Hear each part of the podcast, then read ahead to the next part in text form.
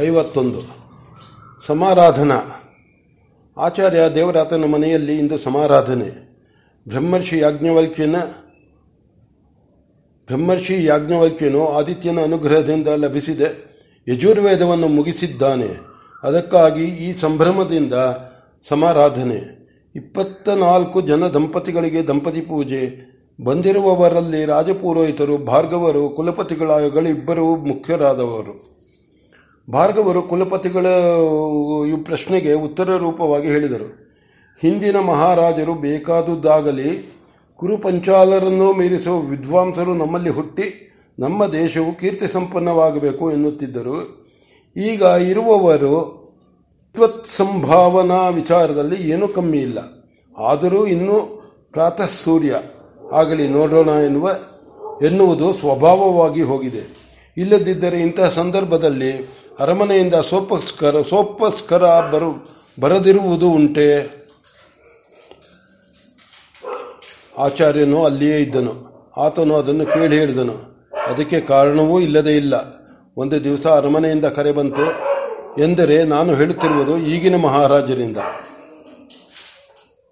ಯಾಜ್ಞವಲ್ಕ್ಯನೇನ ಇನ್ನೇನೆನ್ನಬೇಕು ನಾವು, ನಾನು ಹಿಡಿದ, ನಾನು ಈಗ ಹಿಡಿದಿರುವ ಕಾರ್ಯವು ಮುಗಿಯುವವರೆಗೂ ನಾನು ಯಾರನ್ನೂ ನೋಡುವುದಿಲ್ಲ ಎಂದು ಬಿಟ್ಟ. ಅದು ಇನ್ನೂ ಬಿಸಿ ರಕ್ತದ ಮಹಾರಾಜರಿಗೆ ಚುರುಕೆನ್ನುವುದು ಅದೇನು ಹೆಚ್ಚು? ಅದನ್ನು ಕೇಳಿ ಕುಲಪತಿಗಳಿಬ್ಬರು ಬಹಳ ಸಂತೋಷಪಟ್ಟರು. ಒಬ್ಬರು, ಆತನಿಗೆ ಈಗ ಈಗ ಬೇಕಾಗಿರುವುದು ರಾಜಾನುಗ್ರಹ ಗ್ರಹವಲ್ಲ. ರಾಜಾನುಗ್ರಹವಲ್ಲ ದೇವತಾ ಅನುಗ್ರಹ ಅದರಲ್ಲಿ ಎರಡನೆಯದೇ ಮುಖ್ಯ.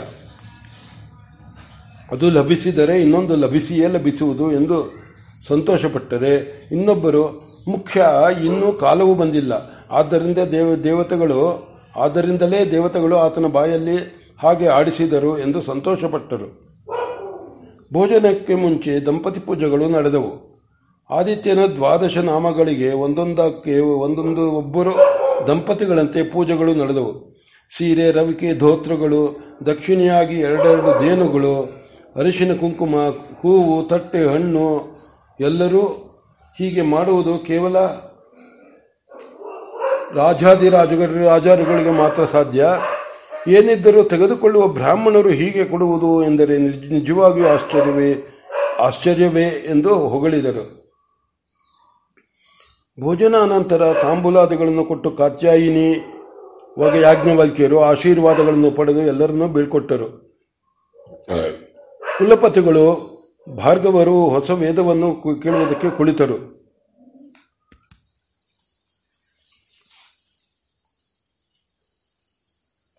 ಯಾಜ್ಞವಲ್ಕ್ಯನು ಎಲ್ಲವನ್ನೂ ಹೇಳುತ್ತಾ ಬಂದನು. ಮೊದಲು ಪ್ರಕೃತಿಯಾನವಾದ ದರ್ ದರ್ಶೇಷ್ಠಿ ಕೇಳಿದವರೆಲ್ಲ ಬಹಳ ಬಹಳ ಸ ಬಹು ಸಂತೋಷಪಟ್ಟರು. ಈಗಿರುವ ಯಜುರ್ವೇದದಲ್ಲಿ ಇಷ್ಟು ಪರಿಷ್ಕಾರವಾಗಿಲ್ಲ. ಬ್ರಾಹ್ಮಣರ ಸಹಾಯವಿಲ್ಲದೆ ಅದನ್ನು ಸಮನ್ವಯ ಮಾಡಿಕೊಂಡು ಹೋಗುವುದು ಕಷ್ಟ. ಇದು ಹಾಗಿಲ್ಲ. ಮಂತ್ರಗಳ ವಿನಿಯೋಗಗಳು ಸ್ಪಷ್ಟವಾಗಿವೆ. ಭಲೆ ಭಲೆ, ಇದು ಶಂಕವಾದರೆ ಈಗಿರುವುದು ಕೃಷ್ಣ ದೇವರಾತರೆ. ನೀವು ಯಾಜ್ಞವಲ್ಕ್ಯರೆಂದು ಪ್ರಸಿದ್ಧರಾದರೆ ನಿಮ್ಮ ಮಗನು ವೇದವಲ್ಕ್ಯ ವೇದವಲ್ಕ್ಯ. ಪ್ರಕೃತಿ ವಿಕೃತಿ ಯಾಗಗಳನ್ನು ಬೈತಲೆ ತೆಗೆದಂತೆ. ಬೇರೆ ಬೇರೆ ಮಾಡಿ ತೋರಿಸುವ ಒಂದು ವೇದವನ್ನೇ ಆದಿತ್ಯ ದೇವನ ದಯೆಯಿಂದ ಪಡೆದು ತಂದ ಎಂದು ಹೊಗಳಿದರು. ಯಾಜ್ಞವಲ್ಕ್ಯನು ಎದ್ದು ಅವರಿಗೆ ಸಾಷ್ಟಾಂಗ ಪ್ರಣಾಮ ಮಾಡಿ ಕೈ ಮುಗಿದು, ಎಲ್ಲವೂ ತಮ್ಮ ಅನುಗ್ರಹ ಎಂದನು. ವೈಶಂಪಾಯನರು, ಹೀಗೋ, ಹೀಗೆ ನವೋನವನ ನವವ, ಹೀಗೆ ನವೋನವವಾದ ವೇದವನ್ನು ಪಡೆಯುವುದಕ್ಕೆ ಹುಟ್ಟಿದವನು ನಮ್ಮ ಶಿಷ್ಯನಾಗಿದ್ದರೆ ಆಗುತ್ತಿತ್ತೇ? ದೇವತೆಗಳು ಒಂದು ಆಟ ಹೂಡಿ ನಮ್ಮನ್ನು, ನಮ್ಮ ನಮ್ಮನ್ನು ಬೇರೆ ಮಾಡಿದರು. ಏನೇ ಆಗಲಿ, ನಮ್ಮ ಯಾಜ್ಞವಲ್ಕ್ಯನ ಪ್ರಾದುರ್ಭಾವ ನಮಗೆ ಹಿತವೂ ಹೌದು, ಪ್ರಿಯವೂ ಹೌದು ಎಂದು ಯಾಜ್ಞವಲ್ಕ್ಯನ ಬೆನ್ನು ತಟ್ಟಿದರು. ಉದ್ದಾಲಕರು ಏನೂ ಹೇಳದೆ ಮುಸಿ ಮುಸಿ ನಗುತ್ತಾ ಕುಳಿತಿದ್ದರು.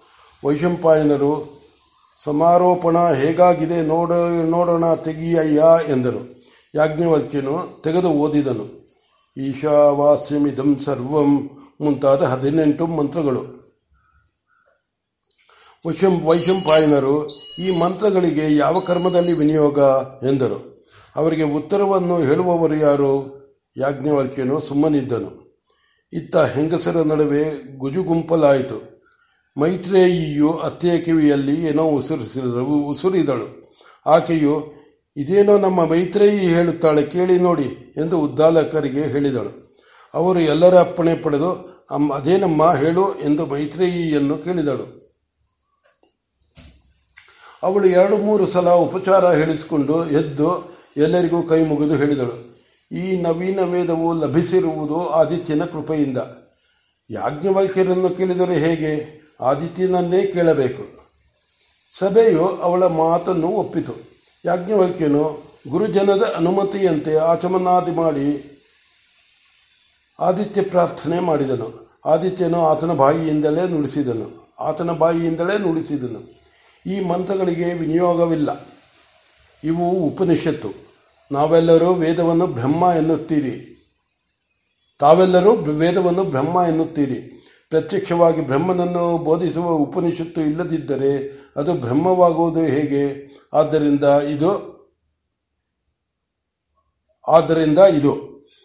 ಈ ವಿವರಣವು ಎಲ್ಲರಿಗೂ ಒಪ್ಪಿತು. ಎಲ್ಲರೂ ಸರಿಯೇ ಸರಿ ಎಂದರು.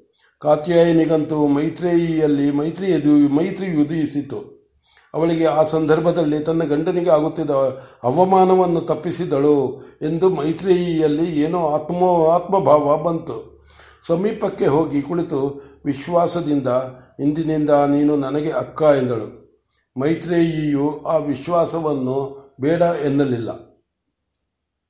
ಎಲ್ಲವೂ ಆದ ಮೇಲೆ ವಶಂಪಾಯನರು ಆಯಿತು.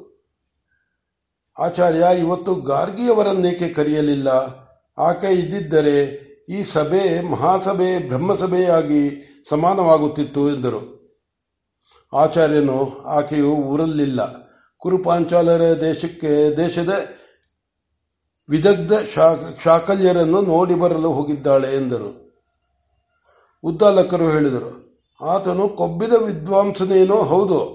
ಆದರೆ ಗಾರ್ಗಿಯವರಂತೆ ಜ್ಞಾನಕುಂಡದಲ್ಲಿ ಜ್ಞಾನಕುಂಡದಲ್ಲಿ ಅಷ್ಟು ನುರಿ ನುರಿಗಿದವರಲ್ಲ ಎಂದು ತೋರುತ್ತದೆ.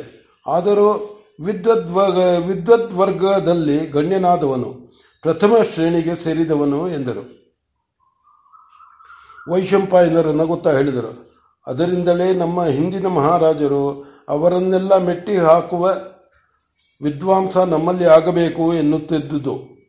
ನಿಮ್ಮ ಈ ಸ್ಥಿತಿ ವಚನವನ್ನು ಕೇಳಿದರೆ ಅವರು ಹೇಗಾಗುತ್ತಿದ್ದರೋ? ಏಕೆ? ಕೊಂಚ ತಡೆದುಕೊಳ್ಳಿ. ಯಾಜ್ಞವಲ್ಕ್ಯನು, ಆ ಗಾರ್ಗಿ, ವಿದಗ್ಧ ಶಾಕಲ್ಯ, ಇವರಿಗಿಂತ ಹಿರಿಯನಾಗುವ ಕಾಲ ಬಹಳ ದೂರವಿಲ್ಲ. ನಿಮ್ಮ ಶಿಷ್ಯ ಅವರನ್ನು ಮೀರಿಸುತ್ತಾನೆ. ಹಾಗಾಗುವುದಾದರೆ, ಇದೋ, ಈಗಲೇ ನಮ್ಮ ತಪಸ್ಸನ್ನೆಲ್ಲ ಧಾರೆ ಎರೆಯಲು ಸಿದ್ಧ. ವೈದೇಹರು ವಿದ್ಯಾರ್ಥವಾಗಿ ಬೇಕಾದ್ದು ಕೊಡುವುದಕ್ಕೆ ಸಿದ್ಧರಾಗಿದ್ದರು, ಇನ್ನೂ ವಿದ್ಯಾಲಕ್ಷ್ಮಿಯು ವಿದೇಹವನ್ನು ಮನೆ ಮಾಡಿಕೊಂಡಿಲ್ಲ. ನಿಮ್ಮ ಹರಿಕೆಯಿಂದ ಹಾಗಾಗಲಿ. ಆಗುತ್ತದೆ ಸಂದೇಹವಿಲ್ಲ. ಆಚಾರ್ಯರ ಮನೆಯಲ್ಲಿ ನಡೆದದ್ದೆಲ್ಲವೂ ಕುಲುಂಕುಷವಾಗಿ ಅರಮನೆಗೆ ವರದಿಯಾಯಿತು.